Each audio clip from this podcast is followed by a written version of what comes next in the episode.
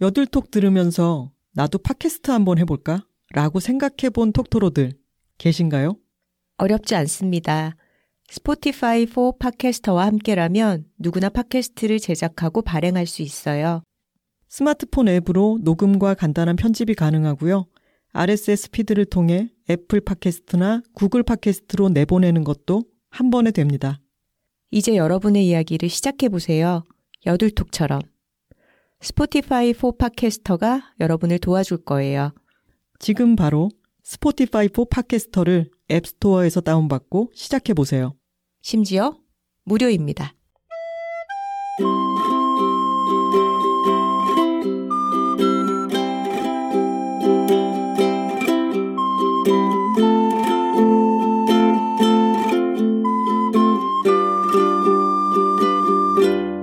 여자 둘이 토크하고 있습니다.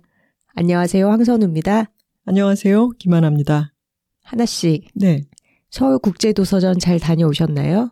네, 이번 주에 아주 큰 행사였죠. 서울국제도서전에서 무려 빅토리 노트의 저자, 저희 엄마 이옥선 씨와 함께 그 메인 무대에서 음. 황선우 작가의 진행으로 어, 강연회를 했죠. 네. 하나 씨와 저는 각자 따로도 그렇고 둘이 같이도 어, 강연이나 북토크를 할 기회가 많잖아요. 그런데 이옥선 작가님은 지난해 빅토리 노트가 나오고 나서 부산 인근에서 몇 번의 북토크로 독자들과 만나셨어요. 네. 근데 그때마다 정말 선풍적인 반응을 받으면서 아 정말 너무 말씀을 재밌게 한다 그런 것들을 독자들도 얘기를 해주시고 저도 느꼈는데 이번에 국제도서전은 아주 큰 행사였잖아요. 네. 그리고 무대도 규모가 크고 어, 사실 공간 자체가 아주 뻥 뚫려 있는 곳에서 사람들이 오가는 와중에 얘기를 해야 돼서 강연자로서 집중하기가 아주 좋은 환경은 아닌데 음.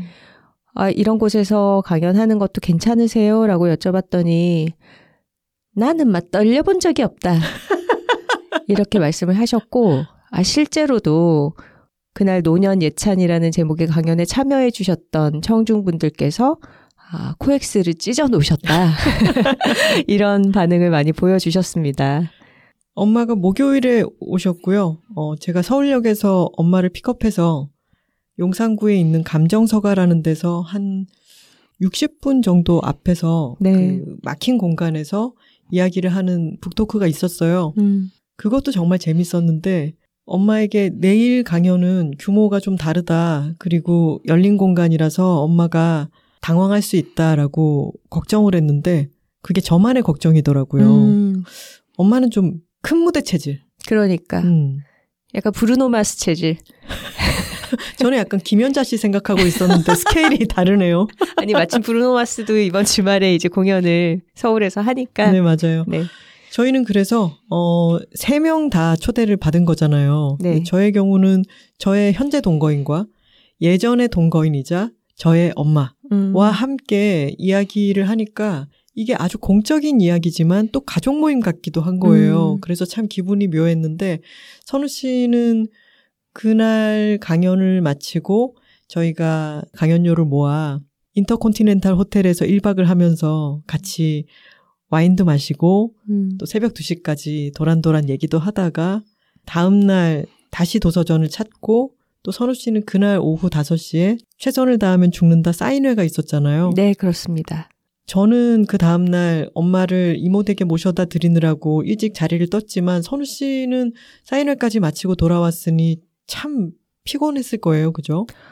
어 피곤하기도 했지만 도서전에서 정말 많은 출판사 부스도 둘러보고 또 다양한 책들도 구경을 하고 무엇보다 톡토로 분들이 참 많이 인사를 건네주셨어요. 음. 오가다 마주치기도 하고 또 사인회나 강연에 와주시기도 해서 그렇게 서로 얼굴 보고 인사 나누고 얘기를 했던 시간이 또 많은 에너지를 채워준 것 같습니다.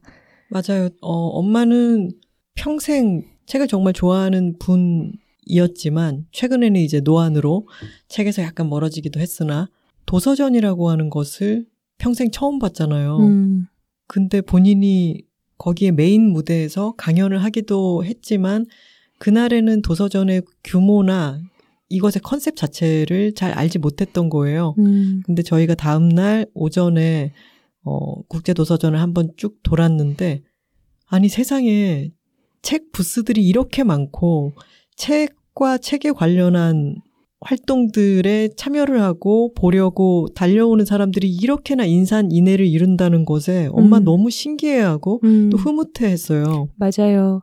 그리고 톡토로님들이 아 저희 엄마세요라고 했을 때 알죠 알죠 그러면서 막 인사를 음. 해주신 것도 정말 너무 다정하게 느껴졌습니다. 맞습니다. 올해 도서전이 사실 아주 매끄럽고 조용하게 시작이 된 건 아니에요. 다들 아시다시피 홍보대사 선정에 대한 이슈도 있었고 또 도서전 첫날 말하자면 정말로 출판계의 발전에 대해서 어떤 정부에서 지원을 해주는 것이 아니라 아, 어떤 전시 행정처럼 영부인이 방문해서 뭐 다른 모든 분야에서 그렇듯이 사진 촬영에 적합할 만한 배경을 찾아서 음. 자신의 이미지를 만들어내는 어떤 백그라운드로 이 행사를 사용하면서 또 과잉 의전으로 어, 거기서 시위를 벌이는 문인들을 어, 과격하게 쫓아내는 팔다리를 들어서 네. 쫓아내는 아주 그런 불미스러운 사건도 있었고요. 또 그것에 대해서 항의하는 의미로 예정되었던 행사나 강연을 취소하면서 보이콧의 의사를 표명하는 어, 그런 작가나 강연자들도 많이 있었습니다. 음. 사실 저희도 어, 그런 것들을 지켜보면서 어, 좀 석연찮은 마음도 있었으나 무엇보다 출판계에 아주 많은 사람들이 1년 동안 열심히 준비한 행사이고 또 거기에 와서 어, 책과 더 가까이 만나려는 그런 독자들이 있기 때문에 저희는 음, 그래도 약속을 지킨다라는 마음으로 행사에 참여를 했습니다. 보이콧을 한 작가님들의 의사는 충분히 존중을 하고 그런 움직임도 필요하죠. 음, 근데 이렇게 커다란 행사에는 일면만 있는 것이 아니고 정말 다층적인 의미가 있기 때문에 다양한 방식의 반응이 다 저마다 필요한 거라고 생각을 합니다. 음, 맞아요. 도서전이 열리는 동안에도 또 거기에 어, 참석을 한 사람들끼리 이런 행사의 뒷면 그늘에 대해서도 많이 얘기를 나누기도 했고 그런 게 또 필요했죠. 음. 이번 서울국제도서전의 노년 예찬에서 이옥선 작가님이 해주신 아주 속이 시원하면서도 든든한 그런 이야기들을 많은 분들이 놓쳐서 좀 아쉽기도 하실 텐데 여둘톡 13화 음. 빅토리 노트 편을 들으시면 어, 약간은 충족이 되지 않을까 싶습니다. 근데 비교해 보면 빅토리노트 편에서는 엄마 목소리 너무 차분하게 내려고 해가지고 저희가 그거 아니다 막 이렇게 얘기하기도 했는데 음. 대형 무대 체질이다 보니까 네. 왜 흥 많은 가수들이 대형 무대에서 흥이 나서 엄청난 기교나 성량 이런 걸 막 보일 때가 있잖아요. 그렇죠. 애드립도 엄청나게 하고 그런 현상이 벌어진 것 같네요. 네. 어, 내가 해보니까 임출육, 임신, 출산, 육아와 가사노동은 여자들이 할 만한 일이 아니다. 이런 음. 말도 하고, 맞아요. 그리고 전업주부의 경제적 가치에 대해서도 아주 열변을 토하셨고, 그리고 또, 비명 행사로 고독사 하는 게 소원이다. 이런 말까지 하시는 바람에 자식인 나로서는 정말 난감하고 또 한편으로는 존경스러운 부분도 있고 음, 또 웃기기도 하고 맞아요. 그랬습니다.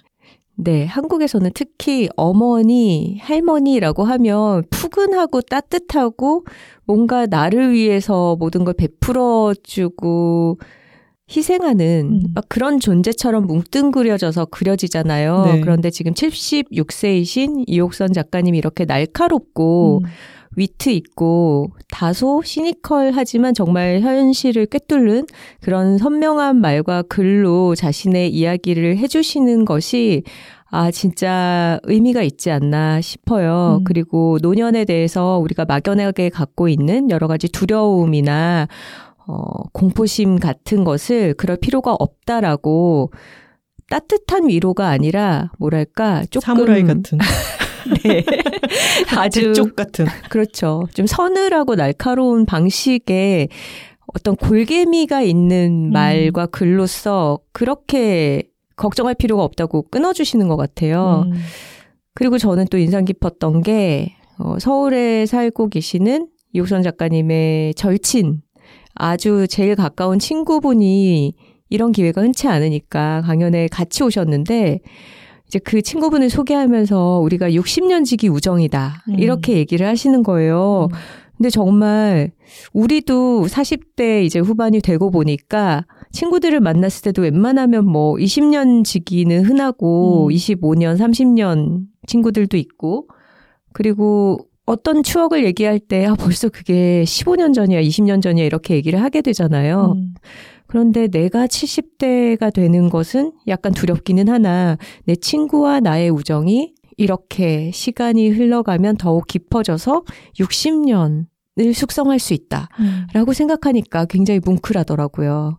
맞아요. 그리고 그 친구분인 우리 하효순 이모님이 음, 청중의 제일 앞에 가운데 자리에 앉으셔서 음. 엄마 발언만 끝나면 박수를 그렇게 쳐주셔가지고 맞아요. 마치 댄스 가수 유랑단의 홍현희 씨처럼 누구보다 가장 1호 팬으로서 막 응원을 해주시니까 참 든든하고 너무 보기가 좋았습니다. 네. 그 우정도 60년이 지속되려면 그냥 시간이 지난다고 되는 것은 아니고 음, 제가 보기에는 효순 이모는 서울에 계시고 음, 엄마는 부산에 있고 이렇게 물리적인 거리가 떨어져 있으면서 복닥이면서 부대낄 수 없는 거리의 차이가 있잖아요. 네. 그것이 우정을 지속시키는 데는 또 역할을 하지 않았나 음. 싶어요. 음, 그리고 저희가 서울 동쪽에서 이렇게 바쁘게 행사를 치르는 동안 저희의 고양이들을 번갈아 가면서 돌봐준 우리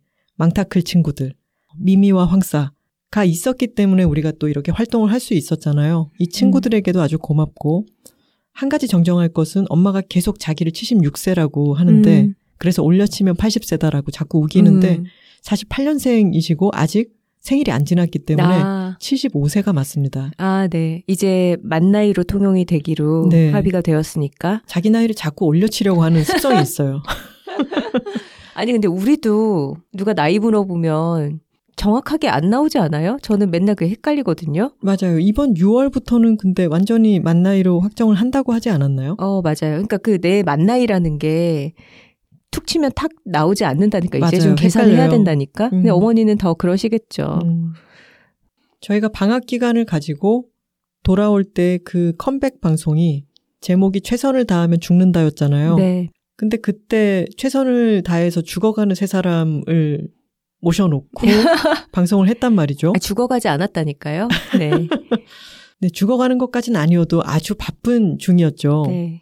그리고 그 다음 주인 지난 회차에서는 저희가 사이렌을 다루면서 그런 얘기를 계속했어요. 뭐라도 해봐야 된다. 음, 할수 있는 건 다 해봐야 된다. 포기하지 말고 계속해야 된다. 이런 얘기를 했잖아요. 그랬죠.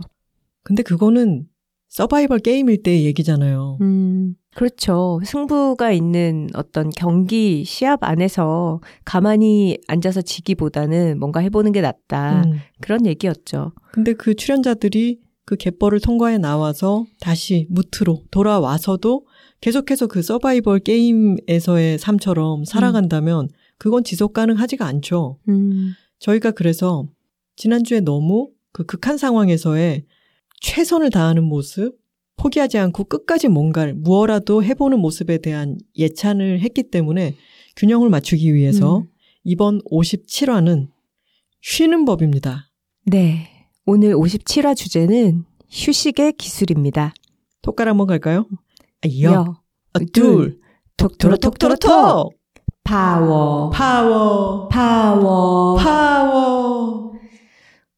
사이렌 같은 서바이벌 게임 자체를 너무 텐션이 높고 긴장감을 유발하기 때문에 나는 잘 못 보겠다라고 말씀하시는 분들도 많이 계시더라고요. 그게 어떤 의미인지 알겠죠, 우리는. 그러니까 정말 내내 그렇게 쫓기고 달려가고 이런 게 나에게까지 압박감을 주니까 좀 보고 있기가 힘들다라는 건데 오늘은 그 정반대로 어, 어떻게 우리가 더 잘 쉴 수 있는가, 더 느긋한 시간을 보낼 수 있는가 그것에 대해서 얘기해보고자 합니다. 이 이야기는 저희가 언젠가는 꼭 다뤄야 할 주제로 아껴두고 있던 것이었는데 음. 그 이유는 한국 사회 자체가 서바이벌 게임과도 비슷한 양상을 띠기 때문입니다. 소름. 그쵸. OECD 가입 국가 중에서 자살률 1위, 출생률 최하위, 음. 기록하고 있는데 우리나라 사람들은 근면합니다. 그리고 그 근면함이라는 것을 절대선으로 생각하는 경향이 있어요. 음, 그것은 우리 부모님 세대, 음. 그리고 그 직전 세대들이 식민지 통치를 겪었고, 음. 또 전쟁을 겪었고, 너무나 물자가 부족하던 시대에서 새마을 운동 같은 걸 음. 통해서 경제 성장을 이뤄낸 역사가 있기 때문이기도 하겠죠. 맞아요. 이옥선 씨랑 3일 같이 있으면서 또 온갖 수다를 다 떨었는데 음.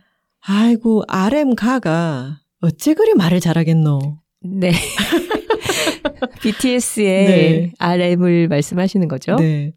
어, 저희도 한번 언급한 적이 있는 엘바이스와의 인터뷰를 보고 엄마가 참 탐복을 한 거예요. 음. 알쓸 인잡 거기서 네. 진행하는 걸 보고도 아 참 똑똑하고 말을 참 잘하는 친구다 이런 네. 이야기를 했는데 근데 RMC가 이렇게 얘기를 했죠. 70년 전만 해도 이 나라에는 아무것도 없었다. 음. 식민 지배를 통해서 그렇게 부를 축적한 그런 당신들 나라의 상황과 이 나라는 아주 다르다. 음. 그래서 아무것도 없는 데서부터 사람들의 그 근면함과 끈기로 이 많은 것을 이룩한 거잖아요. 음. 엄마도 어제 강연에서 그런 얘기를 했었잖아요. 김훈 작가 말을 인용하면서였던가? 김훈 작가가 1948년생으로 엄마랑 동갑이거든요. 네. 자신이 태어났을 때의 이 나라랑 지금의 이 나라는 너무 음. 다른 나라라서 이민을 온 것 같다고 음. 표현을 했는데 그만큼 고도 성장을 이뤄냈기 때문에 그 노력과 근면함에 대해서는 우리가 감사해야죠. 음. 하지만 그것이 사회 전체의 과도한 경쟁의 분위기 음. 그리고 잠시도 쉬어서는 안 된다는 음. 좀 쉬고 있는 것을 보였을 경우에는 너는 게으르다고 바로 낙인을 찍어버리는 음. 그런 분위기 때문에 전 세계 상위 몇 퍼센트에 들 정도로 대부분 다 근면한데도 나는 게으르다라고 생각해요. 음. 나는 아유 아니에요. 난 전 너무 게을러요. 라고 얘기를 한단 말이죠. 음. 섬 씨는 부지런한 편인가요? 아니요. 저는요. 하나 씨도 부지런하진 않아요. 저희 둘 다. 하지만 불성실하진 않아요. 어쩌다 보니까 1948년생 우리 부모님 세대 얘기를 하게 됐는데 지금은 상황이 많이 다르죠. 그분들이 이민 왔다고 느낄 만큼 이미 고도의 경제 성장이 이루어져 있고 그럼에도 불구하고 계속 바쁘게 뭔가를 하는 것이 가치 있는 것처럼 여겨지는 게 어떤 문제라고 볼 수도 있겠죠. 게으름과 쉼은 다른 개념인데 우리나라는 쉼 자체를 게으름으로 몰아가는 경향이 있어요. 그게 사람들 내면에 있는 한국인으로서의 그런 근면함과 성실함에 대한 잣대가 꼭 필요한 쉼까지도 게으름으로 규정을 해버리게 만드는 거죠. 일단 쉼이라고 하는 것은 우리의 삶에 있어서 특히 저는 우리의 정신 세계는 식물과 비슷하다고 생각을 하는데 음. 이 정신 세계가 잘 유지되려면은 어, 마음속에 우물 같은 게 있어야 돼요. 음. 그 우물이 마르지 않고 계속해서 물을 길어 올릴 수 있어서 그로 인해서 우리의 정신 세계가 촉촉함을 유지할 수 있어야 되는데 음. 그러려면은 그 우물을 활성화시키는 행위는 음. 아주 충실한 쉼에서부터 비롯이 되는 거거든요. 음. 근데 수없이 많은 것들을 계속해서 하는 것은 이 우물에다가 어떤 찌꺼기를 계속해서 쌓이게 하는 것과 같기 때문에 때로는 그것을 적극적인 쉼을 통해서 그 찌꺼기를 제거하고 우물이 맑은 물을 계속해서 솟아오르게 할 수 있도록 그 일도 해줘야 돼요. 게을리 하면 안 되죠. 음. 근데 그 우물을 깨끗하게 관리하려는 노력 없이 계속해서 어떤 정신적 소모를 지속한다면 어느 순간 찾아오게 되는 게 그야말로 번아웃이 되는 거죠.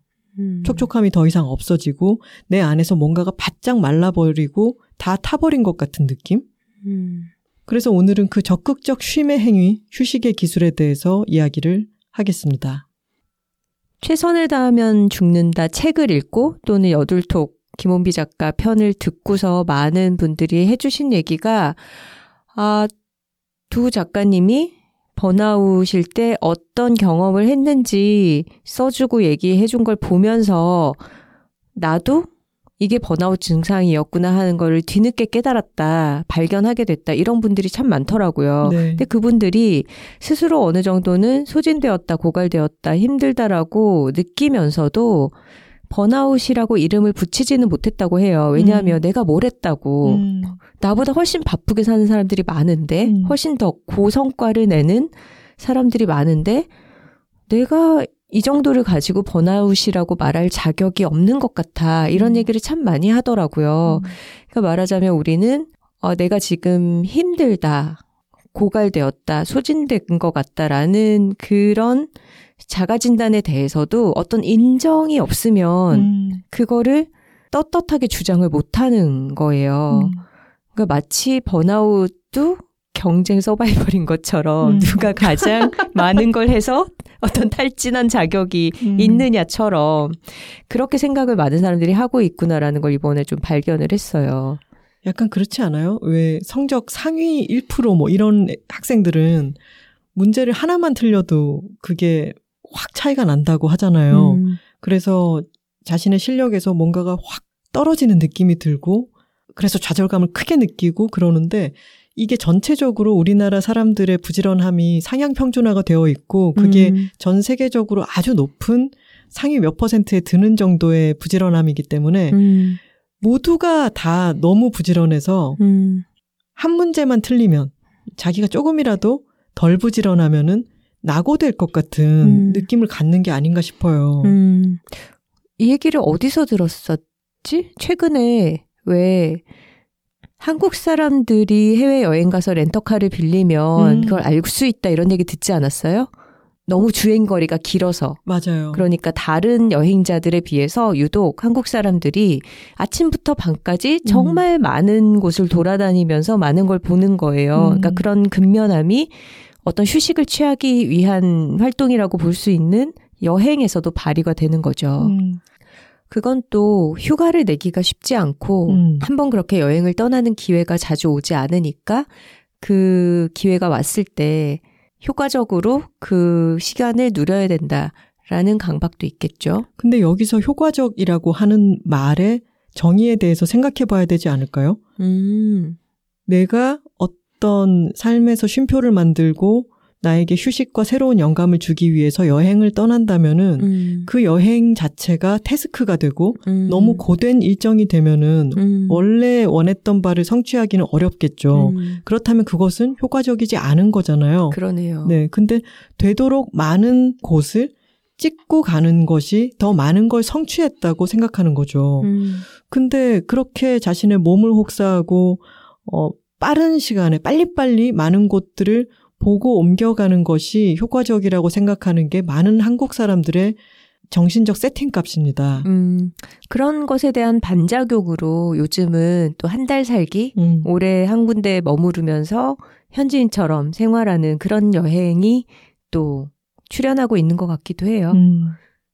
선우 씨는 늦잠, 낮잠이라고 음, 하는 말을 떠올리면 어때요? 너무 기분이 좋죠?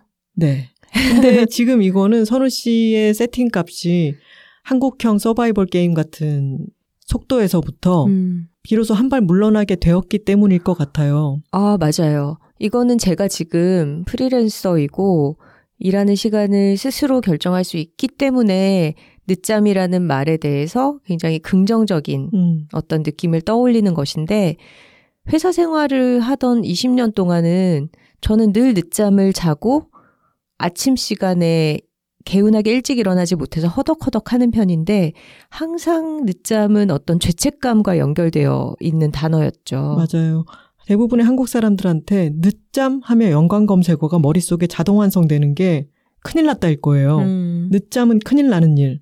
근데 그렇기 때문에 사실은 늦잠은 늦도록 잠을 자고 나면은 어, 알람 없이도 개운하게 일어날 만큼 자는 것이기도 하잖아요. 네. 그러면 이 바쁜 사람들이 늦잠이 항상 큰일 났다가 자동 완성되는 사람들이 음, 휴일일 경우에는 음, 아, 실컷 늦잠을 자고도 죄책감 없이 음, 즐거워할 수 있어야 되는데 음. 휴일까지도 늦잠은 큰일 나는 일처럼 살고 있는 거예요. 아, 많은 사람들이 휴일이니까 그러네요. 내가 회사 가느라 못했던 일들을 휴일에 음. 다 해치워야 돼. 음. 라고 생각해서 그때도 늦잠을 자지 않고 벌떡 일어나서 못했던 일들을 처리하는 거죠. 착착착. 그쵸. 휴일에 뭐 영화도 봐야 되고 친구도 만나야 되고 빨래도 돌려야 되고 할 일이 너무 많죠. 지금 이 바쁜 한국 사회에서 그리고 한국 사회는 인터넷 속도도 정말 빠르기 때문에 이 근면한 사람들이 더 빠르게 움직이게 되어 가고 있어요. 음. 근데 이 상황에서 직장을 다니고 일주일을 바쁘게 평일을 보낸 분이라면은 주말 동안 사실은 아무것도 안 해야 뭐가 차오르기도 하잖아요. 음. 근데 해야 할, 한다고 생각하는 일들도 너무 많죠. 음. 저는 회사 다닐 때 회사 다니는 것만으로도 너무 힘들었기 때문에 주말에 뭐 가끔 나들이를 가거나 하기도 했지만 쉬는데 투자를 많이 했어요. 음. 잠을 푹 자고 아무것도 안 한 채 좀 게으르게 보내고. 음. 근데 그것에 대해서 어, 톡토로 여러분들만이라도 내가 너무 바쁘게 보냈을 때는 내가 어떤 휴일이나 어디 메이지 않는 날이 있을 때 나를 좀 완전히 풀어주는 날도 있어야 하고 음. 이것이 필수적인 일이라고 하는 것을 인식하셨으면 좋겠어요. 음, 그런데 일하지 않는 시간에 쉰다. 이거는 약간 내향인의 시간 구성법인 것 같고요. 음. 외향인들은 외부적인 활동에서 자극과 만족을 얻는 타입이잖아요. 음. 외향인들의 우선순위는 일하는 거 다음은 나가 노는 거예요. 주 5일을 빡세게 일을 했으면 주말에 하루 정도는 꼭 외출을 해서 뭔가 놀아야 되는 거죠. 근데 그랬을 때 주말의 나머지 하루는 약속을 잡지 않고 집안에서 보내면서 정말 휴식에 집중하는 그런 시간을 의식적으로 확보를 해야 됩니다. 근데 선우 씨도 저도 톡토로 여러분들도 한번 가만히 생각을 해보자고요. 늦잠을 늘어지게 자고 일어났어요. 네. 급박하게 해야 될 일은 없어요. 음. 근데 느긋하게 충분히 자고 일어났을 때는 참 행복하겠죠. 그럼요. 그리고 어느 기분 좋은 오후에 점심을 먹고 나서 뭔가 몸이 나른해져서 스르륵 잠이 들었어요. 음. 그래서 침대도 아닌 곳에서 잠이 들었다가 어느 정도를 너무 달게 자고 일어났어요. 음. 그것만큼 달콤한 것도 없죠. 맞아요. 그것은 정말 순도 높은 음. 쉼이에요. 음. 근데 그 늦잠과 낮잠이라고 하는 것을 무조건적으로 죄책감과 연결 짓는 것은 좋지 않은 연결고리라고 생각을 하고 음. 우리의 마음 속에서 물론 평일이 너무 바쁘니까 늦잠 큰일 났다가 자꾸만 연결되지만 우리가 쉴 수 있는 시간을 확보했을 때는 음. 그래 이 쉼이라는 게 음. 필요하다라고 하는 생각을 일단 하셨으면 좋겠고 음. 우리의 1년 시작할 때 첫 방송이 새해에는 잠을 잘 잡시다 였잖아요. 맞아요. 잠을 줄이는 것이 우리에게 얼마나 타격이 큰지에 대해서 저희가 막 한참 얘기를 했었는데 음. 그렇게 일단 잠을 잘 자는 것이 쉼의 아주 중요한 덕목이라는 거. 그래서 외향인들이 나가 노는 것도 좋지만 음. 잠을 충분히 자고 나서 나가 노시라. 음. 그리고 저는 나가 노는 게 어, 꼭 쉼에 배치되는 일이 아니라고 생각해요. 음. 나가서 잘 놀고 나를 채워 올리는 그런 놀물 잘 수행하고 오면은 음. 그거는 잘 쉬고 온 것과 마찬가지죠. 음, 맞아요. 우선 전제부터 좀 얘기를 해야 될 것 같은데, 음, 많은 사람들이 세상에 쓸모 있는 존재가 되어야 된다라고 하는 것을 기본 전제로 갖고 있는 경우가 많잖아요. 음. 근데 저는 기본 전제는 우리는 쓸모 있기 위해서 태어난 존재가 아니라는 거예요. 음. 우리는 태어났기 때문에 살아가고 있는 거고, 살아가는 동안 지금 이 자본주의 사회 내에서 밥벌이도 해야 하고, 생활을 유지해야 하니까 나의 되도록이면 쓸모를 발휘해서 사회에 도움도 되고, 경제 활동도 할 수 있으면 그러면 좋은 거고, 음. 라고 생각하는 거죠. 네. 일단 자신이 속한 곳이나 아니면 자기의 사회에서 자신의 쓸모를 찾아내는 것도 중요한 일이긴 해요. 음. 이에 관해서는 우리가 예전에 얘기했던 좋아하는 일을 하고 있나요? 음. 편에서 집중적으로 이야기를 했죠. 네. 한국 사회의 많은 사람들, 특히 우리 주변의 톡토로들은 절대적으로 휴식이 부족합니다. 더 쉬어야 되고요. 쉬는 것에 대해서 죄책감을 느끼지 않았으면 좋겠습니다. 그래서 수많은 톡토로 여러분들이 no more 볶아치즘에 대해서 그렇게 동의를 많이 표해 주셨던 거고요. 음, 맞아요. 볶아쳐 본 적이 없는 사람들은 볶아치즘이란 말에 이렇게까지 반응하지 않습니다. 근데 우리나라에서 볶아치즘에 반응하지 않을 사람도 거의 없을걸요? 음.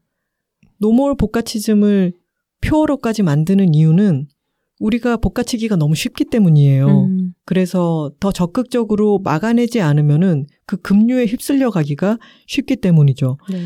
옛날에는 기술이 발전하면은 뭐 컴퓨터라든가 AI 어떤 로봇들이 모든 걸 다 해주고 사람들은 여유 시간을 더 누릴 거라고 생각했어요. 음. 근데 결과적으로 사람들은 더 바빠졌죠. 그렇죠. AI가 벌어준 시간으로 더 고도로 진화된 AI를 만들기 위해서 더 일하잖아요, 사람들이. AI가 뭐 좋아할 만한 영상을 또 물어오거나 하게 되면은 그 알고리즘을 따라서 계속해서 거기에 빠져들게 되거나 뭐 이를테면은 옛날에는 뉴스를 받아들이는 매체가 신문이라든가 9시 뉴스였죠. TV에서 하는. 그러면 신문이라는 거는 아침에 딱 배달이 되어 오면은 그 면수가 정해져 있잖아요. 네. 그 신문이 한 시간 간격으로 또 오고 또 오고 하는 게 아니니까 오늘 하루에 내가 이 신문을 착착 넘겨가면서 볼 거 보고 안 볼 거 안 보고 하면서 이 신문을 소화시키면은 이건 어제자 신문이 되어서 탁 접어 넣을 수가 있죠. 음.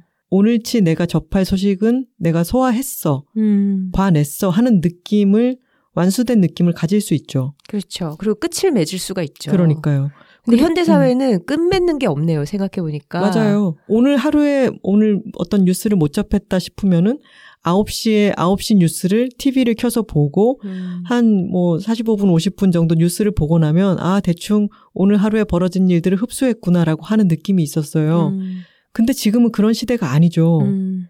스크롤만 하면 계속해서 새로운 소식들이 빈틈없이 우리를 파고듭니다. 맞아요. 실시간으로 24시간 계속 업데이트가 되죠. 네. 그리고 옛날에는 내가 아, 어떤 물건을 새로 사야겠어, 바꿔봐야겠어 라고 생각하면은 그것을 상점에 나갈 시간도 벌어야 되고 그 상점에서 이곳저곳 가격 비교를 몇 군데 발품을 팔아서 해보든가 아니면 거기에서 이게 가격이 괜찮으면 사서 들고 돌아오고 하는 시간들을 투여했잖아요. 음. 그러니까 그 시간을 일부러 따로 내서 뭘 사러 가는 거였는데 요즘은 자려고 누워서도 아 참나 뭐 바꿔야 되지, 뭐 음. 사야 되지 되지.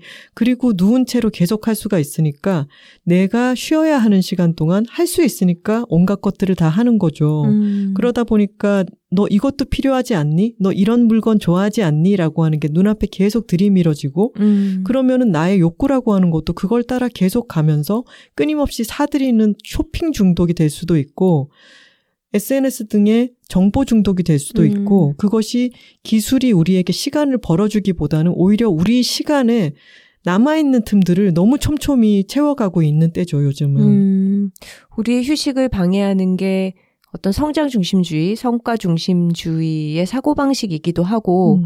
또 스마트폰이라는 도구이기도 하네요. 음. 고전적인 이야기 중에 이런 게 있죠. 어디서는 뭐 어느 나라 속담이라고 하고, 어, 탈무드 이런 거 같기도 하고. 네. 유명한 이야기를 한번 읽어보겠습니다.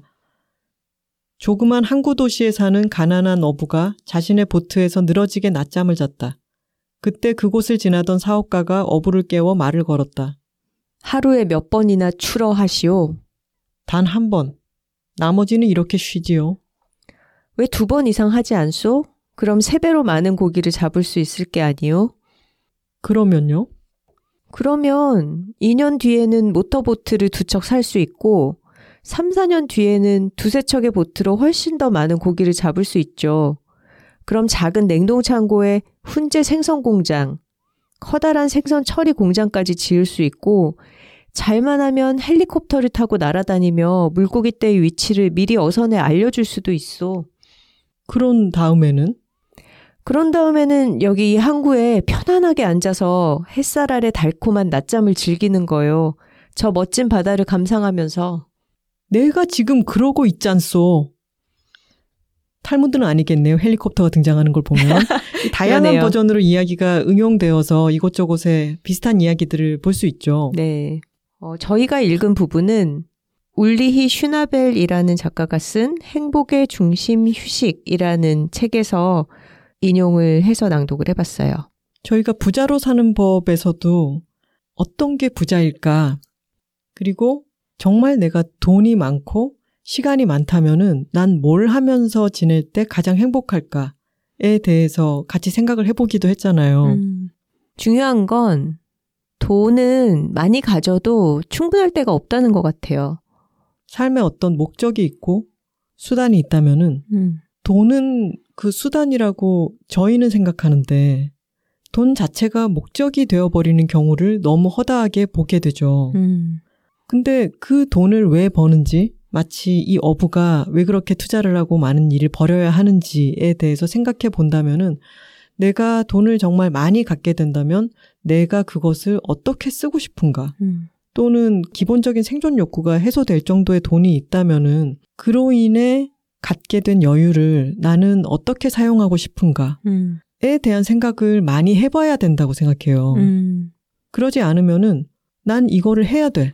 이걸 하면 돈을 더 많이 벌 수 있으니까.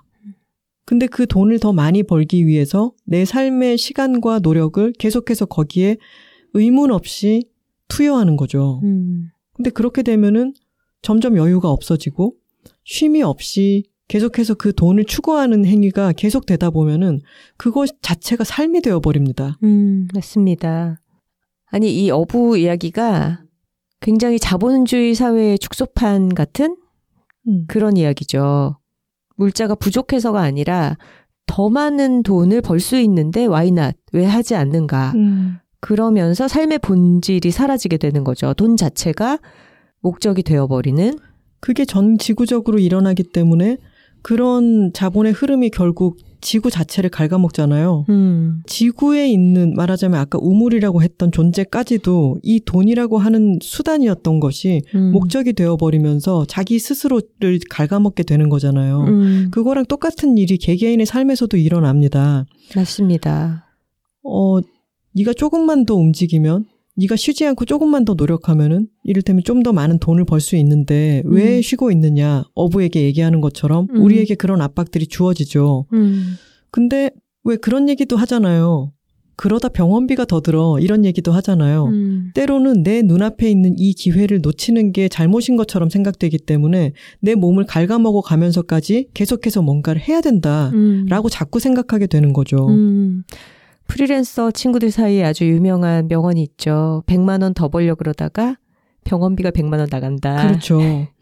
근데 이 삶에 있어 가지고 목적이라고 하는 것도 이건 사실 굉장히 모호한 말이기도 해요. 음, 목적이 아니라 저는 약간 이렇게 생각하길 좋아해요.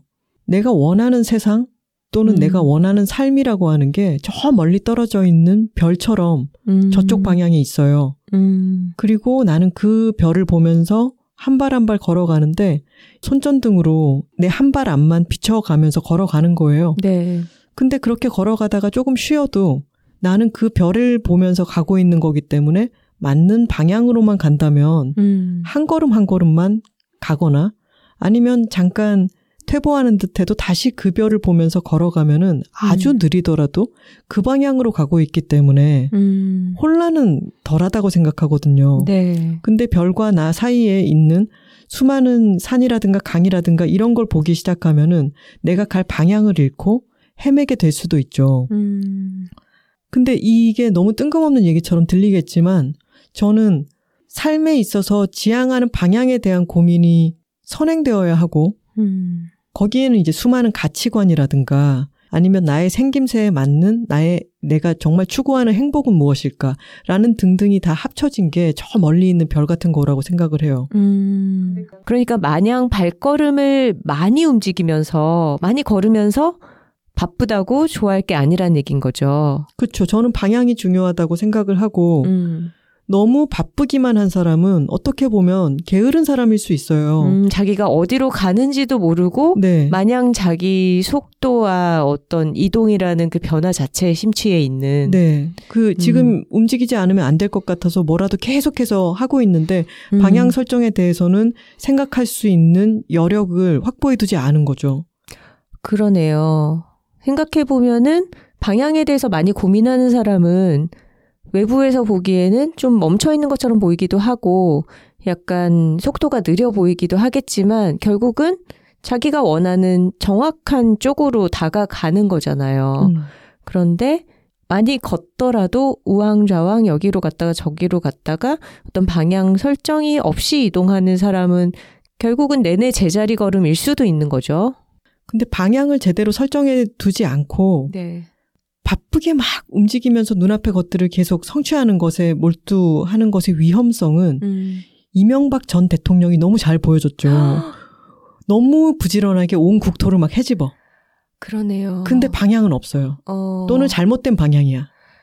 그냥 경제적인 효과만 창출하면 된다라는 네. 그런 잘못된 방향인 거죠. 이런 부지런함은 부지런하면 할수록 더 폐해가 많아질 뿐이죠. 음, 그러네요. 그러면 자신이 원하는 삶의 방향을 향해서 내가 잘 걸어가고 있는가, 이것을 점검하기 위해서는 뭐가 필요할까요? 만다꼬가 필요합니다. 내가 지금 이걸 어. 만다꼬 하고 있지? 어, 어, 내가 지금 이걸 왜 원하고 있지? 음, 어, 이것에 대해서 만다꼬라고 계속해서 질문을 던져보는 거죠. 음, 내가 어떤 일을 열심히 하고 있을 때 내가 이걸 뭘 위해서 하고 있는 걸까? 음, 그런 질문을 계속 던져봄으로 인해 가지고 때로는 내가 지금 어떤 기회가 주어졌고 지금 이 기회 속에서 먹고 살기 위해서 음, 그런 질문을 할 여력 없이 계속해서 정신없이 무언가를 해야 할 시기도 인생에는 분명히 있어요. 음, 근데 그것이 계속되기보다는 음, 어느 순간 멈추는 시간이 필요합니다. 네, 내가 만닫고 이러고 있지? 음, 근데 그렇게 생각했을 때 아직은 이를테면은 우리가 팟캐스트를 시작했을 때 1년간은 달려야 돼요라고 우리끼리 약속했던 것은 음, 우리 둘의 팟캐스트가 자리를 잡으려면 적어도 음. 1년은 일주일에 한 번씩 계속되는 거를 우리가 해야 돼.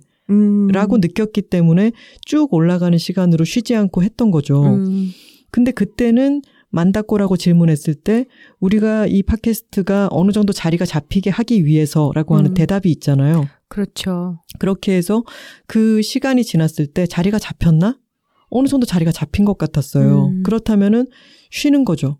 팟캐스트를 만들어 온 시간에서 잠시 멈춤이 있는 동안 음, 우리 내부에서 또 새로운 방향 설정이라든가 새로운 이야기거리라든가 또는 리프레시를 하고 돌아와서 떠들고 싶은 욕구라든가 이런 음. 것들이 다시 채워 올려지는 거죠. 그렇죠. 그렇기 때문에 이 쉼표라고 하는 것은 꼭 필요합니다. 음. 다르게 말하자면은 멍 때리는 시간이 꼭 필요해요. 어, 맞아요. 방학을 가지고 돌아왔더니 우리가 늘상 하던 일이 더 소중해지고 더 재밌어지고 더 즐겁게 몰입할 수 있다는 거는 하나 씨와 내가 지금 느끼고 있는 부분이에요. 그쵸? 음, 음. 이 기간이 필요했던 것은 저는 다른 모든 일에도 마찬가지지만 쉼표의 시간 동안 자신의 리듬에 충실할 수 있게 되는 것 같아요. 비로소. 음, 왜냐하면 세상에는 너무도 빠른 수많은 박자가 쏟아지고 있기 때문에 그곳으로부터의 단절을 음. 통해서 나의 리듬감을 찾아가는 일이 필요하거든요. 네, 맞아요. 하나 씨도 그렇겠지만 저도 요즘 바쁘시죠? 이런 질문 참 많이 받거든요. 음, 근데 예전에는 습관적으로 아 바쁘죠 이렇게 답을 했어요. 음. 근데 요즘은 스스로 내가 너무 바쁘다라는 얘기는 하지 않으려고 해요. 왜냐하면 그 얘기 자체가 그런 질문을 하는 사람들과 내 사이를 예를 들어서 당신의 소중한 시간을 내가 뺏고 있어서 너무 미안하다. 음. 이런 마음으로 너무 바쁘시죠? 라는 질문을 하는 건데, 내가 바쁜 거는 사실이지만, 그래도 당신의 얘기를 들어줄 시간이 있어요. 괜찮아요. 나한테 다가와 주세요. 라고 생각하거든요. 음. 그렇기 때문에 내 입으로 바쁘다 바쁘다 소리를 먼저 하지 않으려고 해요. 음. 그리고 그런 생각으로 바라볼 때 조금 안타까운 경우가, 어, 친구들 중에서 SNS에 요즘 얼마나 바쁜지를 굉장히 상세하게 쓰고 있는 친구들이 가끔 보이거든요. 음. 근데 그것은 당연히 너무 바쁘니까 그걸 호소할 때가 필요해서 음. 약간의, 약간의 어리광, 음. 투정, 이런 것들을 표현을 하고 또 성실하게 자기 생활을 살아가고 있다라는 것은 알아요. 음. 그런데 우리가 자칫 빠지기 쉬운 게 아, 내가 이렇게 바쁜 생활을 하고 있어 라고 누군가에게 보여주는 게 주는 어떤 심리적인 도취감 같은 것도 분명히 있다고 생각을 하거든요. 음, 과시적 바쁨 같은. 어, 내가 이렇게 바쁘게 살고 있어 라는 게 사실 바쁨과 성실함은 전혀 다른 가치입니다. 네. 네. 바쁜 것과 무언가 내가 해야 되는 의무에 성실한 것은 별개로 존재할 수 있는 건데 음. 어떤 바쁘다는 것이 마치 내가 삶을 잘 살아가고 있다 혹은 어, 나를 원하는 곳이 많다라는 안도감을 만족감을 줄 수도 있고 그리고 너무 바빠서 이것저것 때문에 바빠서 너무 힘들다라고 얘기하는 사람들이 내가 지금 왜 바쁜지를 SNS에 중계를 하는 게 보일 때가 있어요. 음, 그것은 타인의 시선 앞에 나의 바쁨을 드러내고 그리고 타인과의 대화의 가능성을 다시 한번 열어버리는 것이기 때문에 뭘 닫게 되는 거냐면 음, 나 스스로를 들여다볼 시간, 그 짧은 음. 시간이나마 그리고 나와 대화를 할 가능성을 좀 더 차단하는 게 되, 기도 한다고 생각을 해요. 음, 맞아요. 이를테면은 제가 아는 어떤 사람은 만나면 회사에 대한 힘듦을 끝없이 토로를 하거든요. 음, 처음에는 이 친구가 왜 이렇게 선배복이 유, 유달리 없을까, 동료복이 유달리 없을까, 이렇게 생각을 했는데, 다른 회사로 옮겨가도 음. 너무 회사 힘든 얘기를 계속 그 만나서 처음부터 끝까지 하는 거예요. 네. 근데 그 경우에는 저는 어떻게 보면 친구를 만나러 나와서도 회사를 계속 생각하고 있는 것 같거든요. 그렇죠. 회사에 대한 얘기를 계속 하고 있다라는 게 네. 회사 생각을 끄지 못하는 거죠. 음, 그래서 그 얘기를 하고 털어버리는 게 될 수도 있겠지만 그것은 오히려 회사 스트레스를 쉼의 시간에까지 연장해서 가지고 오는 것 같기도 했어요. 음, 잘 쉬려면 스위치를 내려야 돼요. 음. 휴식이라는 게 적극적으로 쟁취해야 되는 개념이고 특히나 요즘처럼 스마트폰을 통해서 우리가 일과 너무 연결되어 있고 타인들과 내내 연결되어 있는 그런 환경 속에서는 진짜 잘 쉬기 위해서는 단절이 필요합니다. 음. 근데 그 단절이라는 게 욕을 먹을 수도 있고 약간 서로 불편해질 수도 있다고 생각해요. 음. 일단 뭐 연락이 안 되는 시간도 필요한 거고 뭔가 다른 사람들 눈에 보이지 않는 시간이 필요한 거죠. 근데 그거를 위해서는 사실 약간의 용기가 필요하기도 해요. 음. 아까 언급한 독일의 저널리스트 울리히 슈나베리 쓴 행복의 중심 휴식이라는 책에 이런 파트가 있습니다. 휴식에는 용기와 훈련이 필요하다라고 하면서 본인이 도움을 얻었던 쉼의 방법, 음. 휴식의 기술에 대해서 이렇게 소개를 하고 있어요. 휴식이 거저 얻어지는 것이라 믿지 말자. 가속화가 체계화된 사회에서는 휴식을 위해 투쟁해야만 한다. 음. 자신이나 다른 사람에게 한 번쯤 불편한 상황이 올 수도 있음을 염두에 두어야 한다. 뭐야? 왜 전화를 안 받는 거야? 이런 상황이죠. 뜻을 같이 하는 사람들과 동호회를 만들자. 능숙한 게으름뱅이와 접촉하는 것처럼 긴장을 잘 풀 수 있는 것도 없다. 직업 변경, 휴가 여행, 안식년 등의 커다란 변화는 장기적인 안목으로 계획하라. 일상에서 휴식을 누릴 작은 기회들을 소중히 여기자. 이런 이야기들이 있어요. 그래서 저희가 제안한 게 있었죠. 내 나무를 만들어 두자. 음, 오가다가 자주 보게 되는 나무 중에 한 나무를 내 나무로 지정해서 관찰하는 시간을 가져보자 라고 음. 말씀을 드렸는데 지금은 여름이 다가오고 나뭇잎들이 아주 울창할 때죠. 네. 그 나무 가까이 다가가서 관찰할 기회가 있다면은 음, 바람이 불 때 그 나뭇잎이 쏴 하고 바람을 맞는 소리를 음. 한번 들어보는 시간을 가져도 좋을 것 같습니다. 네. 저희가 겨울 한담 이야기를 할 때 이제 나무를 관찰하기 시작하기가 좋은 계절이다라고 음. 말씀을 드렸는데 그때 겨울의 나무의 모습과 지금 현재의 나무의 모습의 다름에 대해서 잠시 생각해 보는 것. 음, 저는 이것은 정말 양질의 쉼이라고 생각해요. 음, 쉼이라고 하는 것을 투쟁에서 얻어내야 된다라고 이야기를 하는데 쉼은 멍 때리기도 쉼이지만 그 멍 때리기를 잘 하기 위해서 다양한 것들을 이용할 수도 있죠. 음. 왜 지난 시간에 폿 여드레드 광고를 할 때 어, 대표님이 쓰신 메일을 저희가 한 부분을 읽어드렸는데 식물을 돌보기 위해서 수백 번씩 허리를 굽히고 식물의 음. 상태를 살피고 그것을 돌보는 일이 명상 같기도 한 것 같다라고 음. 말씀을 하셨잖아요. 네. 집에 있는 화분을 돌보고 길에서 내 나무에 대해서 가까이 가서 한번 관찰해보고 그 소리를 들어보고 하는 것도 아주 수준 높은 쉼이라고 생각을 합니다. 네. 그리고 그 수준 높은 쉼을 생활화하고 있는 존재들이 있죠. 음. 아까 능숙한 게으름뱅이라고 음, 소개된 그렇죠. 고양이들입니다. 음, 맞아요. 고양이들과 함께 생활을 하면서 그들이 시간을 보내는 방식을 옆에서 관찰하는 것만으로도 굉장히 좋은 휴식이 됩니다. 음, 삶의 리듬이 많이 다르죠, 고양이들은. 맞아요. 그리고 그들은 관조의 기술이라고 하는 아주 고급 기술을 태어나면서부터 갖추고 있기 때문에 그들의 생활의 모습들을 가만히 관찰하는 걸로도 내 안에서 어떤 것들이 차오르는 것 같죠. 네. 그리고 고양이들 뿐 아니라 사람들 중에서도 좀 느긋하고 여유 있는 친구들이 있어요. 음, 아마 이 책에서 말하는 능숙한 게으름뱅이가 진짜 게으르다는 의미가 아니라 좀 그렇게 잘 쉴 줄 아는 자기만의 리듬을 가진 사람들을 말하는 것일 텐데 음.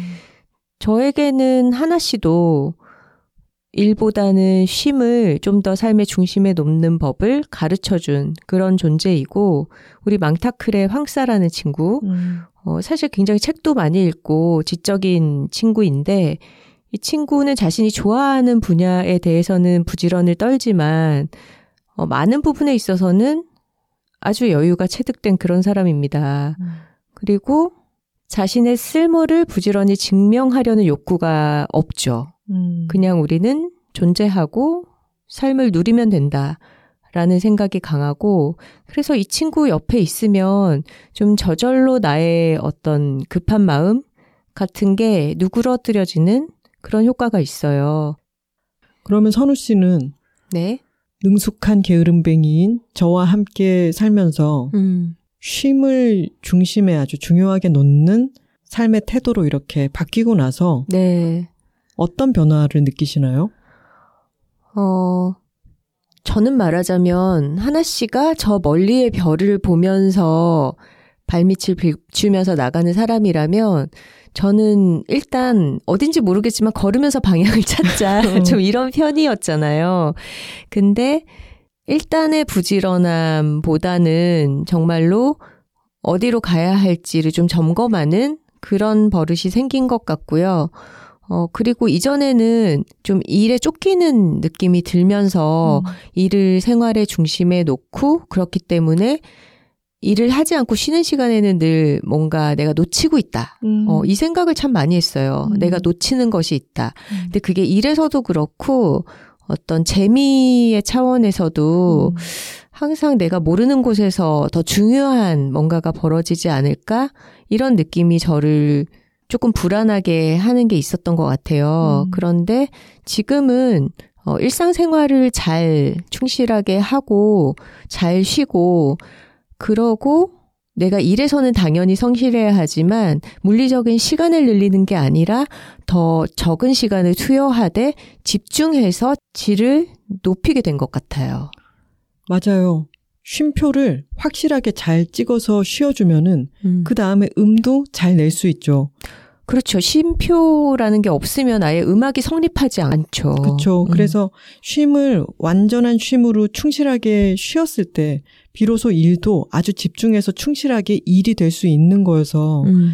그것은 진짜 닭이 먼저냐 달걀이 먼저냐 같은 것인데 그 두 가지를 잘 하려면은 한 가지라도 확실하게 해야 음. 나머지 한 가지도 잘 할 수가 있죠. 맞습니다.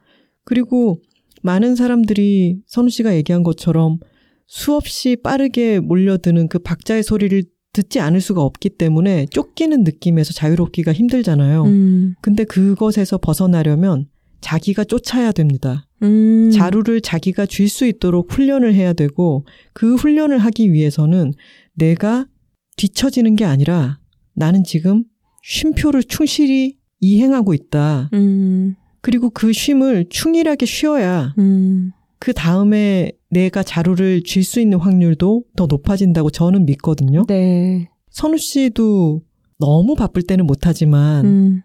바쁠 때도 빠짐없이 하려고 했던 쉼의 행위가 있잖아요. 아, 논어. 네. 맞아요. 논어 필사를 하는 저에게 이제 많은 분들이 그걸 왜 하냐, 내지는, 어, 그게 무슨 의미가 있느냐, 이렇게 질문을 많이 하시는데, 저한테는 제가 스스로 아는 제 자신이 굉장히 효율과 쓸모에 음. 많이 경도되어 있는 음. 어, 그런 사람이기 때문에 오히려 더 나의 본성에서 조금 벗어나서 조금 당장에 필요하지 않은 일, 이런 것에 시간을 일부러 내서 좀 집중하는 음. 그런 생활의 루틴이 필요하다는 생각이 많이 들었어요. 음. 그리고 그거를 습관 삼아서 해보니까 저한테 참 좋더라고요. 음. 근데 그거는 사람마다 꼭 논어 쓰기 뭐 옛날 한자를 이렇게 베껴 쓰는 그런 것이 필요는 없는 것 같아요. 음. 무엇을 하느냐가 중요한 게 아니라 어 하나 씨는 차 마시는 게 그런 행위잖아요. 네. 그리고 차뭐 마시는 것, 요즘은 식물 돌보는 것, 그리고 고양이 가만히 보는 것. 네, 만- 여러 가지를 갖고 있네요. 네. 뭐 각자마다 누군가는 정말 적극적으로 명상을 하는 분들도 있으실 것이고 음. 뭔가 목적지를 정해두지 않고 산책을 하는 분들도 있을 것 같고요. 음. 이런 식으로 내 생활에 너무 꼭 필요해서 하지 않으면 안 되는 그런 활동이 아니라 이걸 안 해도 내 삶에 아무 지장은 없지만 음. 그렇게 무용한 뭔가에 내 시간을 내서 몰입하는 그런 경험이 주는 마음의 휴식이라는 음. 게 분명히 있어요. 음. 근데 각자 그걸 한번 찾아보시면 좋을 것 같아요. 음. 근데 중요한 건 누가 시켜서 하는 게 아니라 자기가 정말 좀 재밌다고 생각하고 몰두할 수 있는 거여야 우리가 핸드폰을 멀리 할 수 있는 것 같아요. 그 시간만큼만은. 음. 뭐 30분이 됐건 1시간이 됐건 그걸 하면서조차 폰을 손에서 못 놓고 계속 들여다보게 된다라고 하면은 결국 핸드폰이 더 재밌는 거잖아. 음. 그쵸? 폰이 이겨버리는 거잖아요. 근데 마치 어린아이들이 뭔가 놀이에 몰입했을 때는 다른 거 하나도 안 보고 그냥 땀을 뻘뻘 흘리면서 노느라 바쁜 것처럼 어떤 한 가지만큼은 내가 다른 것들을 떠올리지 않고 한 30분의 시간을 보낼 수 있게 해주는 그리고 거기서 더 고수가 되면은 왜 전국 멍때리기 대회 이런 거 하잖아요. 음, 크러쉬가 그러면- 1등을 했었던 네. 거기 아무것도 안 하면서 가만히 앉아 있는 사람들이 있잖아요. 음, 그 사람들은 고수죠. 네. 여러 보고에 따르면 현대인들에게 정말 부족하기 쉬운 것이 수면과 멍때리기라고 하잖아요. 음, 그 시간이 우리의 정신 세계에 있어서 새로운 것들을 떠올리게도 해주고 더 맑아지게도 해주는 음. 아주 중요한 행위라고 하는 분석 결과 같은 것들이 나오고 있는데 음, 크러쉬처럼 우리가 고수가 아니라면은 방금 얘기한 몇 가지 것들을 음. 자신의 일상에서 찾아보고 그게 소리를 듣는 것일 수도 있고 뭐 저처럼 차를 마시는 것일 수도 있고 음, 가만히 관찰하는 것일 수도 있고 음. 그리고 몸을 약간은 기계적이면서 머릿속에 잡념을 좀 떨칠 수 있도록 격하지 않게 움직이는 것이 될 수도 있겠죠. 음. 그리고 그 모든 것의 전제는 바쁘게 움직이는 것만이 옳은 것은 아니다. 음. 내가 필요할 때 집중해서 잘 일하기 위해서라도 우리는 필요할 때 집중해서 잘 쉬어야 한다. 음. 라는 것을 되새기는 것이 중요할 것 같습니다. 음. 아까 저희가 나뭇잎이 바람을 맞는 소리를 한번 들어보시라 라고 말씀을 드렸는데 혹시 톡토로 여러분들 중에 나의 마음을 편안하게 해주는 소리가 있다면은 그것을 녹음할 수 있다면 뭐 파도 소리도 좋고요. 새 소리도 좋고 또는 제가 오늘 또 가지고 왔는데 싱잉볼 소리입니다. 어, 종소리죠. 지난번에 혼비 씨가 목탁을 가지고 와서 쳤을 때도 그 목탁 소리가 청아하면서 마음을 편안하게 해주는 부분이 있었잖아요. 네. 이런 각자의 소리들을 녹음해서 보내주시면은 저희가 한번 모아서 틀어드리겠습니다. 네. 참고로 말씀드리자면 여둘톡의 김원비 작가가 출연한 편 이후에 많은 분들이 목탁 구매에 대해서 관심을 보여주셨어요. 음. 목탁을 검색해 보기도 하고 어디서 구매할 수 있는지 찾아봤다 이런 분들이 많이 계신데 최선을 다하면 죽는다 책의 2차 굿즈로 온라인 서점에서 목탁 개구리를 함께 판매할 예정이라고 합니다. 마일리지 차감으로요. 진짜요? 네. 말도 안 돼. 네, 우리 부지런한 어, 출판사 에디터와 마케터님께서 목탁 개구리를 공수해서 이제 곧 온라인 서점 사이트에 올라온다고 하니까 음. 목탁을 몇만 원 주고 사기는 조금 너무 과하다 싶으신 분들은 아주 작고 귀여운 목탁 개구리가 준비돼 있으니까 한번 살펴보셔도 좋겠습니다. 음. 우리가 쉼에서도 굉장히 완벽한 어떤 잘 갖춰진 좋은 쉼이 있고 그것을 손쉽고 빠르게 효과적으로 손에 넣을 수 있다. 이런 개념도 있는 것 같아요. 음.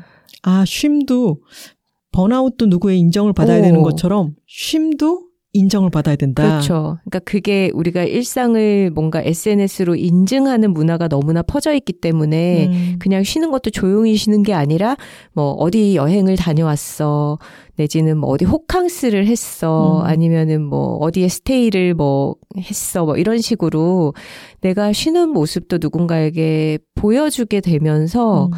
그런 식으로 돈을 써서 좋은 쉼을 사는 식의 음. 행위도 많이 퍼져나간 것 같아요. 음. 비싼 쉼. 그렇죠. 음. 근데 이제 그것도 사실은 자본주의가 그렇게 설계된 것도 있겠죠. 그 어부의 얘기와 똑같은 거죠. 네. 음. 그런데 저는 최근에 잘 쉬었던 기억을 떠올려 보면 물론 그게 여행 가운데 한 순간이기는 했지만 음. 제가 스페인 갔을 때 이제 그라나다에서 음. 아람브라 궁에 갔는데 그날 날씨가 너무 안 좋았어요. 음. 그래서 정말 비를 쫄딱 맞고 너무 추운데 덜덜 떨다가 숙소에 들어온 거예요. 음. 근데 그래서 일행들이 다 같이 너무 지쳐서 아무 말 없이 다들 씻을 사람은 씻고 따뜻한 옷으로 갈아입고 약 한시간 정도를 그냥 각자 낮잠을 잤어요. 음. 근데 그러고 일어났더니 이제 날은 언제 비가 왔냐는 듯이 싹 개어 있고 덜덜 떨면서 정말 추워서 제가 손 손바닥을 양 겨드랑이에 음. 이렇게 파라오처럼 X자로 넣고 잤거든요. 근데 일어나니까 자는 사이에 체온이 올라서 몸은 따끈따끈해지고 음. 너무 노곤하게 한 시간 정도를 잘 잔 거예요. 음. 그래서 다들 기운을 차려서 다시 옷을 갈아입고 저녁을 먹으러 나갔어요. 음. 근데 아람브라 궁에서 온갖 화려하고 진기한 그 건축 양식과 정원을 본 것도 너무 좋았지만 음. 사실은 그 고생 끝에 음. 숙소에 돌아가서 잠깐 달게 낮잠 잤던 음. 저는 그 시간이 여행에서 참 기억에 남거든요. 아, 듣기만 해도 너무 좋네요. 네, 근데 그런 것은 뭐 그라나다가 아니라 뭐 서울이든 부산이든 제주든 우리가 살고 있는 곳에서 일상 속에 얼마든지 가능한 거잖아요. 음. 그러니까 그런 게 바로 어떤 이상적인 머릿속의 완벽한 쉼과 반대 지점에 있는 우리가 일상적으로 쉽게 추구할 수 있는 작은 그리고 자주 누릴 수 있는 쉼이 아닐까 싶어요. 음. 그럼 오늘 얘기 나눈 내용들을 좀 요약을 해볼까요? 네. 휴식의 기술. 1번은 바쁜 게 능사가 아니다. 느려도 제대로 된 방향으로. 2. 존재의 쓸모를 꼭 증명할 필요는 없다. 3. 휴식은 단절이다. 4. 무용하고 즐거운 활동을 찾아보자.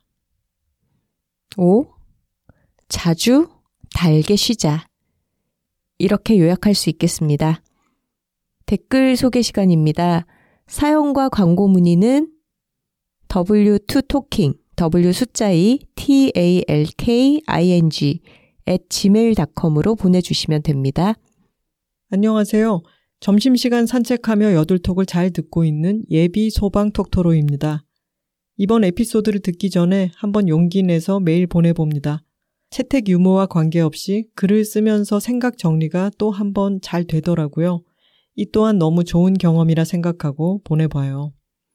저는 4년간 근무하던 병원을 떠나고 무엇이 하고 싶은지 몰랐습니다. 다양한 일을 해보고 싶었어요. 서핑샵 일을 3개월 하고 서핑하러 발리에 가서 한 달 살기도 하며 사람들을 많이 만나면서 나를 좀 더 객관화할 수 있었던 것 같아요. 뜻하지 않은 칭찬도 받았습니다. 이야기할 때 눈을 잘 쳐다본다는 것도 알게 됐어요. 지금은 돌아와서 보건소에서 간단하게 업무를 보면서 구급대원 시험을 준비하고 있습니다. 가끔 불안한 생각이 들 때는 여들톡을 들으면서 언니들의 차분한 목소리와 웃음소리를 들으며 함께 피식 웃고 혼자 부끄러워 웃습니다. 그렇게 언니들의 목소리를 찾게 되면서 제 삶의 곳곳에 여들톡이 자리하게 되었어요. 이번에 언니들이 충분히 잘 쉬시고 돌아온 에피소드, 최선을 다하면 죽는다 제목을 보니 병원에서의 제 삶이 생각났습니다. 사람들에게는 힘들면 쉬어도 된다고 하면서 정작 제 자신은 마음속으로 절대 멈추면 안 된다, 늦춰진다고 재촉해 왔습니다. 그러다 보니 결국 왜 달리고 있는지가 불분명해졌고 병원에서 내가 이루고 싶은 것이 없어지더라고요. 그래서 코로나 중환자실이 폐지될 때 저도 함께 사라졌습니다. 흐흐. 저도 제가 쉬었다고 생각했던 4개월 동안 서핑 일도 하고 발리에 서핑도 하러 갔지만 그 속에서도 제가 소방을 하고 싶다는 생각이 들게 하는 순간이 있었습니다. 누군가가 다쳤고 응급한 상황에서 제가 도움을 주고 일이 잘 마무리되고 나선 뭔가 모를 뿌듯함이 있더라고요. 그리고 생각보다 병원 안에만 있다 보니 바깥에서 일어나는 외상에 대해서는 잘 모르는 경우도 많았습니다. 그래서 결국 선택한 것 같아요. 소방이라는 직업에 도전하기로. 언제 소방에 붙을지는 모르겠으나 소방 공무원 시험을 말씀하시는 거겠죠. 지금 내가 할 수 있는 것을 생각하며 하루하루 보내고 있습니다. 그 속에 불안을 함께 다스려주는 여둘톡과 함께 할 수 있어 감사합니다. 그리고 불안을 함께 헤쳐나가기 위해 여둘톡을 소개해주고 본인도 디자이너에서 몫으로 직업을 바꾼 제가 좋아하는 언니에게도 고맙다고 말하고 싶어요. 여러모로 여둘톡 감사합니다. 잘 듣고 있어요. 하셨네요. 여러분, 우리가 소방이라는 두 글자를 들을 때 어떤 마음이 이전과 다르지 않습니까? 맞습니다. 훨씬 더 뭔가 벅차오르고 훨씬 더 애정을 담아서 이전에는 감사하다는 마음만 있었다면 음, 이제는 사랑의 마음이 싹 맞아요. 오르는 것 같아요. 멋있다. 이런 마음과 함께요. 네. 많은 분들이 어 여둘톡 사이렌 편 이후에 소방을 비롯한 각자의 최애 팀과 최애 멤버에 대해서 애정을 고백해 오셨습니다. 댓글로요. 어, 근데 이 메일이 또 오늘의 주제와도 관련이 있는 것 같아서 짧게 언급을 하자면 이분은 좀 멀리 있는 별을 설정해 가고 계신 것 같아요. 네. 내가 활동하고 사람을 적극적으로 구조하고 도움을 주는 것을 좋아하는구나.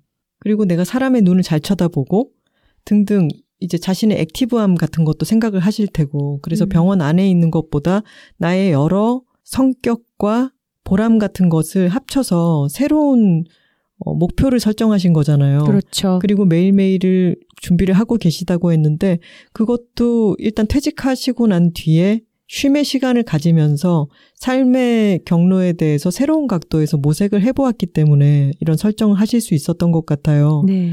근데 이 설정 속에는 자신의 삶의 목표나 방향 설정 같은 게 함께 들어가 있기 때문에 결과가 어떻게 되든 간에 이것을 한번 정립하신 것은 인생에 음. 두고두고 좋은 방향으로 작용할 겁니다. 맞습니다. 메일 초반에 이렇게 쓰셨잖아요.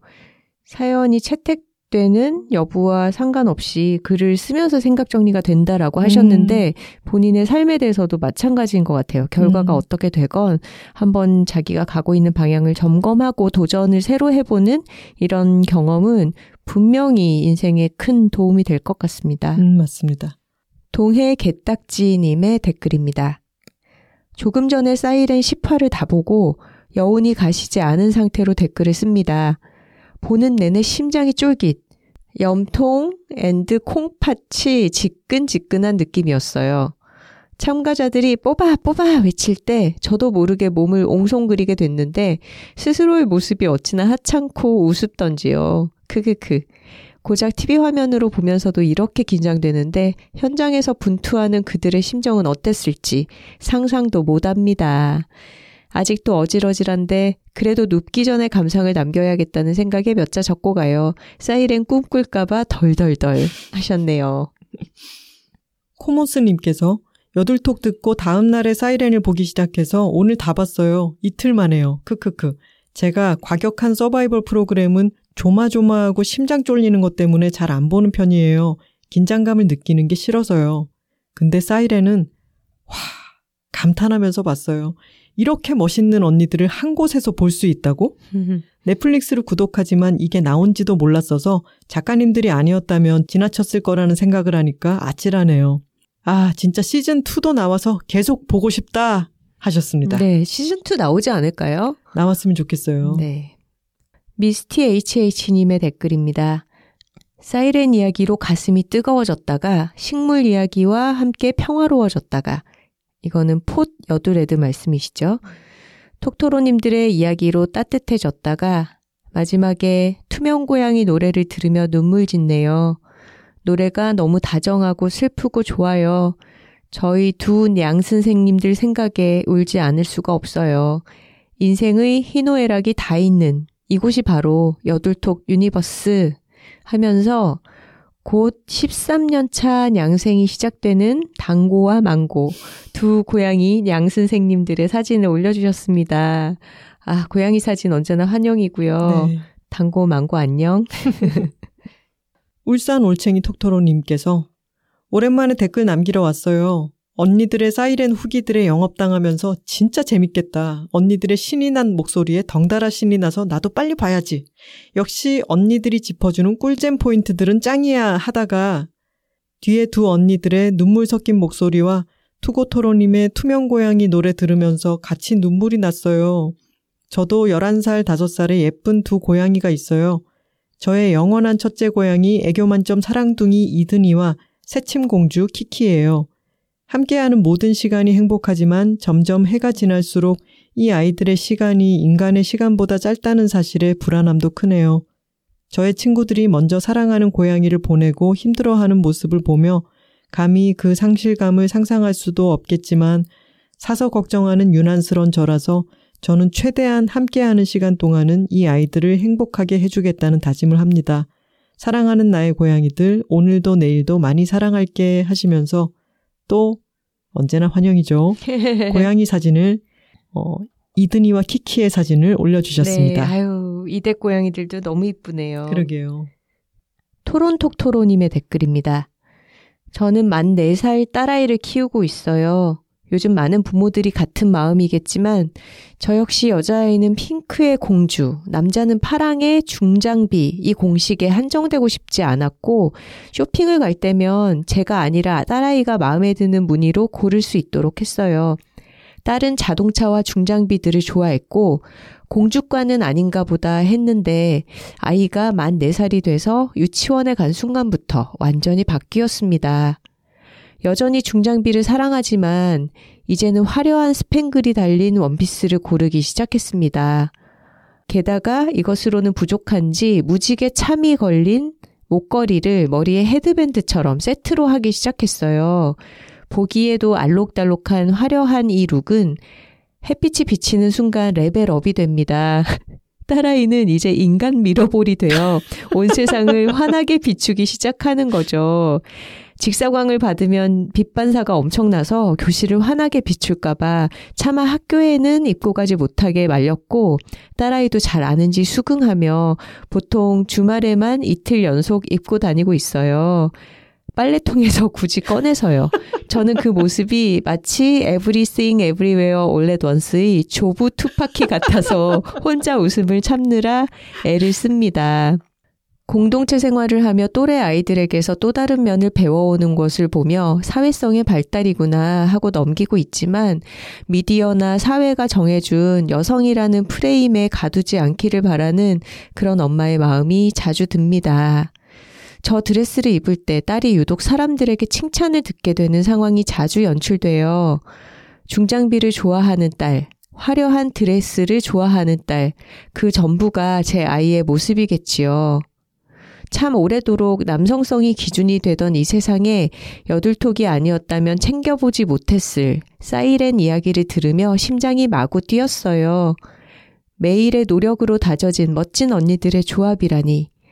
제가 어렸을 때 엄마가 출판사에서 일을 했는데 버스를 타고 책꽂이를 양손에 들고 다니며 영업을 하셨다고 하더라고요.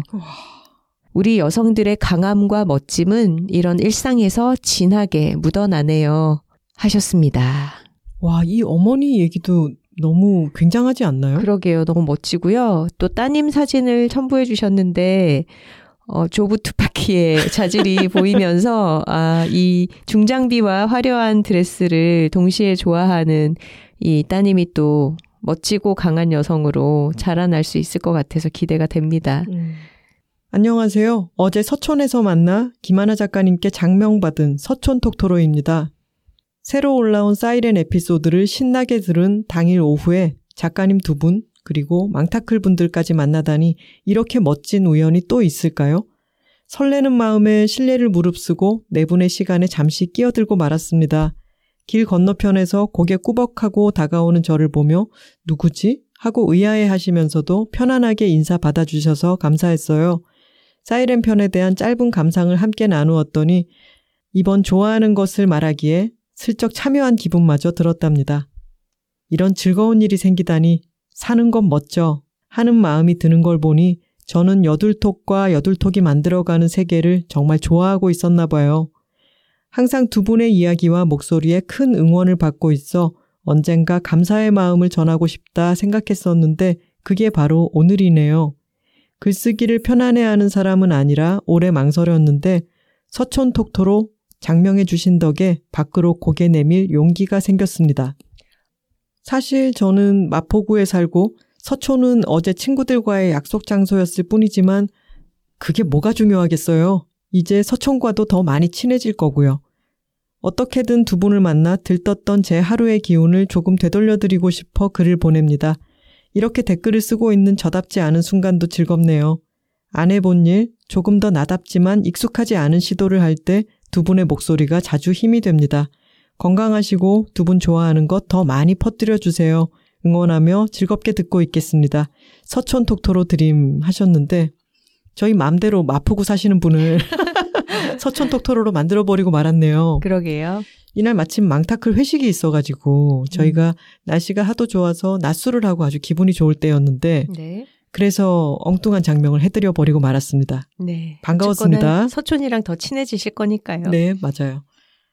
트위터에 홍고양님께서 여둘톡 사이렌 불의 선 편을 듣고 있는데 23명의 호칭은 마마 씨인데 오직 소방 리더 현아 언니만 현아 언니다.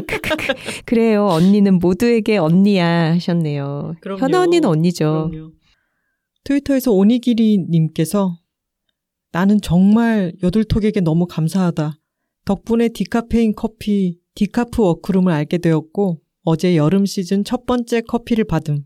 정말 주식이 있다면 매월 왕창 사고 싶다. 돈쭐 내고 싶음이라고 하셨습니다.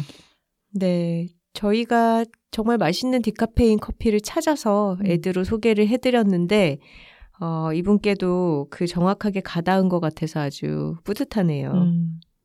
수연님께서 여둘톡 사이렌 편 기다렸던 만큼 듣는 내내 너무너무너무 행복했다. 여둘톡 존재의 이유, 좋은 걸 좋다고 말하기.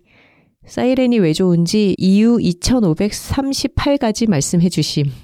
처음부터 끝까지 연출부터 촬영, 음악, 출연진 모든 것들이 완벽한 프로그램. 유유, 갑자기 아련 터지네. 새삼스럽게 여둘톡의 좋은 걸 좋다고 말하기가 너무 소중하게 다가온다. 좋은 걸 좋다고 말하는 게 뭐가 그렇게 대단하냐고 누군가는 말할지도 모른다. 하지만 이 행위는 매우 중요하다. 좋아하는 마음으로부터 피어나는 즐거움을 전하게 된다. 누군가가 혼자가 아니라고 생각하게 한다. 무언가 누군가가 사라지지 않게 한다. 음. 이렇게 써주셨네요. 여둘톡을 좋아해 주시고 좋은 걸 좋다고 말하기에 동참을 해 주셨네요. 저희도 음. 덕분에 좋아한다고 말씀해 주시는 분들 덕분에 어, 사라지지 않을 수 있는 것 같습니다. 고맙습니다. 아, 맞아. 애플 팟캐스트에서 로직 플로어 님이 언니들 오래오래 있어 주세요라는 제목으로 댓글을 달아주셨어요. 여둘톡을 알게 된 지 얼마 안 돼 23화까지 정주행하다가 하나 작가님이 리뷰 다는 방법을 알려주시더라고요. 남기는 방법을 몰라서 못하고 있었는데 그대로 따라했더니 달아지네요. 생각이 꼬리에 꼬리를 물 때 자주 듣습니다. 언니들 목소리를 들으면 누군가와 함께 있는 것 같아 6월 바람과 햇살로 어두운 마음을 싹 씻어내는 기분이 들어요. 언니들 사랑해요. 오래오래 진행해주세요. 추신, 사랑하는 마음을 감추고만 있으면 안 될 것 같아 크게 목소리 냅니다. 하시면서 별 다섯 개를 주셨습니다. 네. 지금 애플 팟캐스트로 듣고 계시는 분들은 별 다섯 개 생각난 김에 매겨주시고요. 팟빵이나 여타의 다른 플랫폼으로 듣고 계시는 분들도 하트를 누르시거나 짧게라도 응원의 댓글을 달아주시면 저희는 크게 힘이 날 것 같습니다. 네, 맞습니다.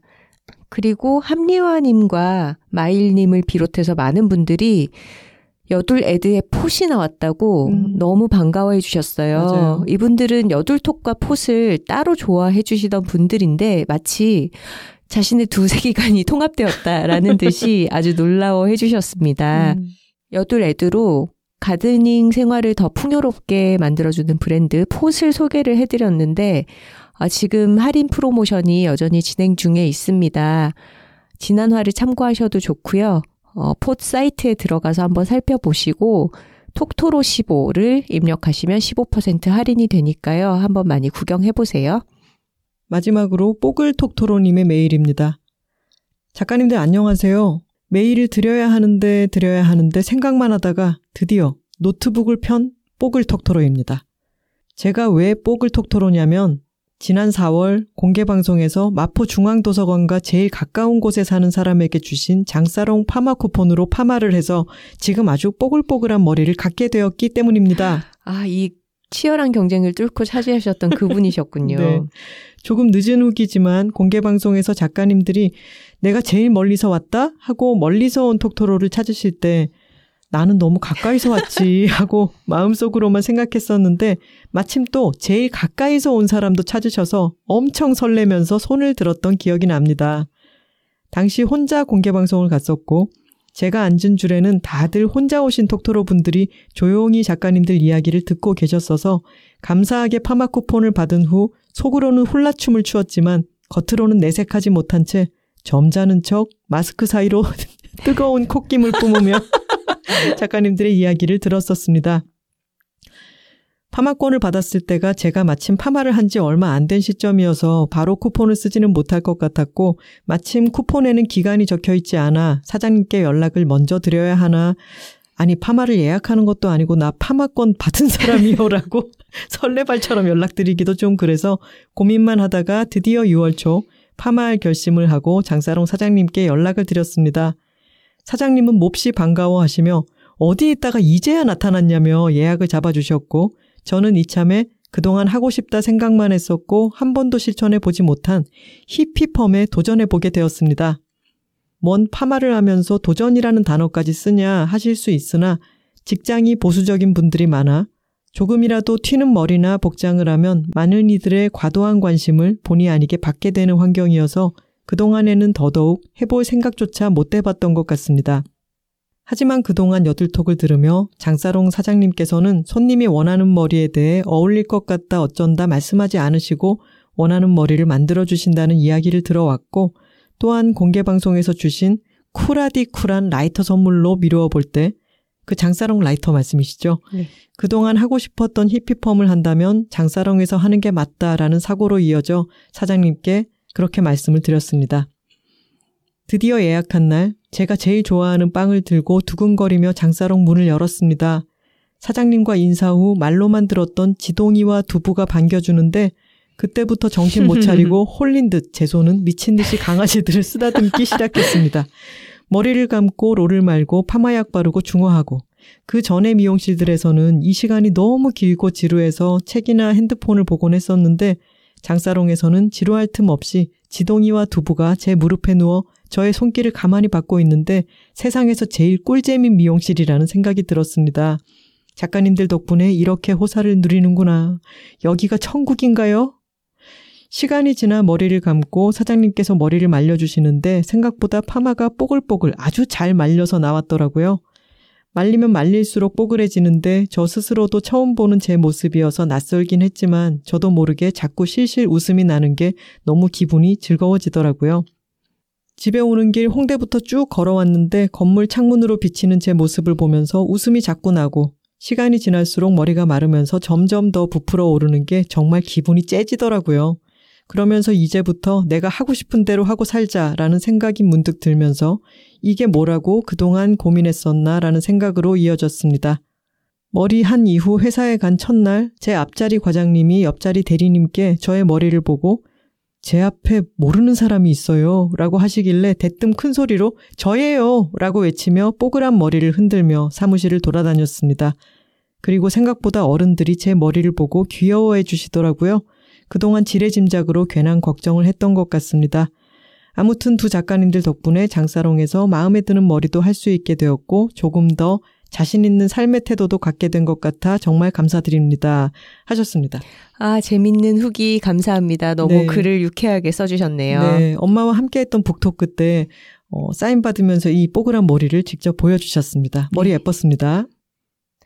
좋은 걸 좋다고 말하기 여둘톡 제 57화는 휴식의 기술에 대해 얘기했습니다.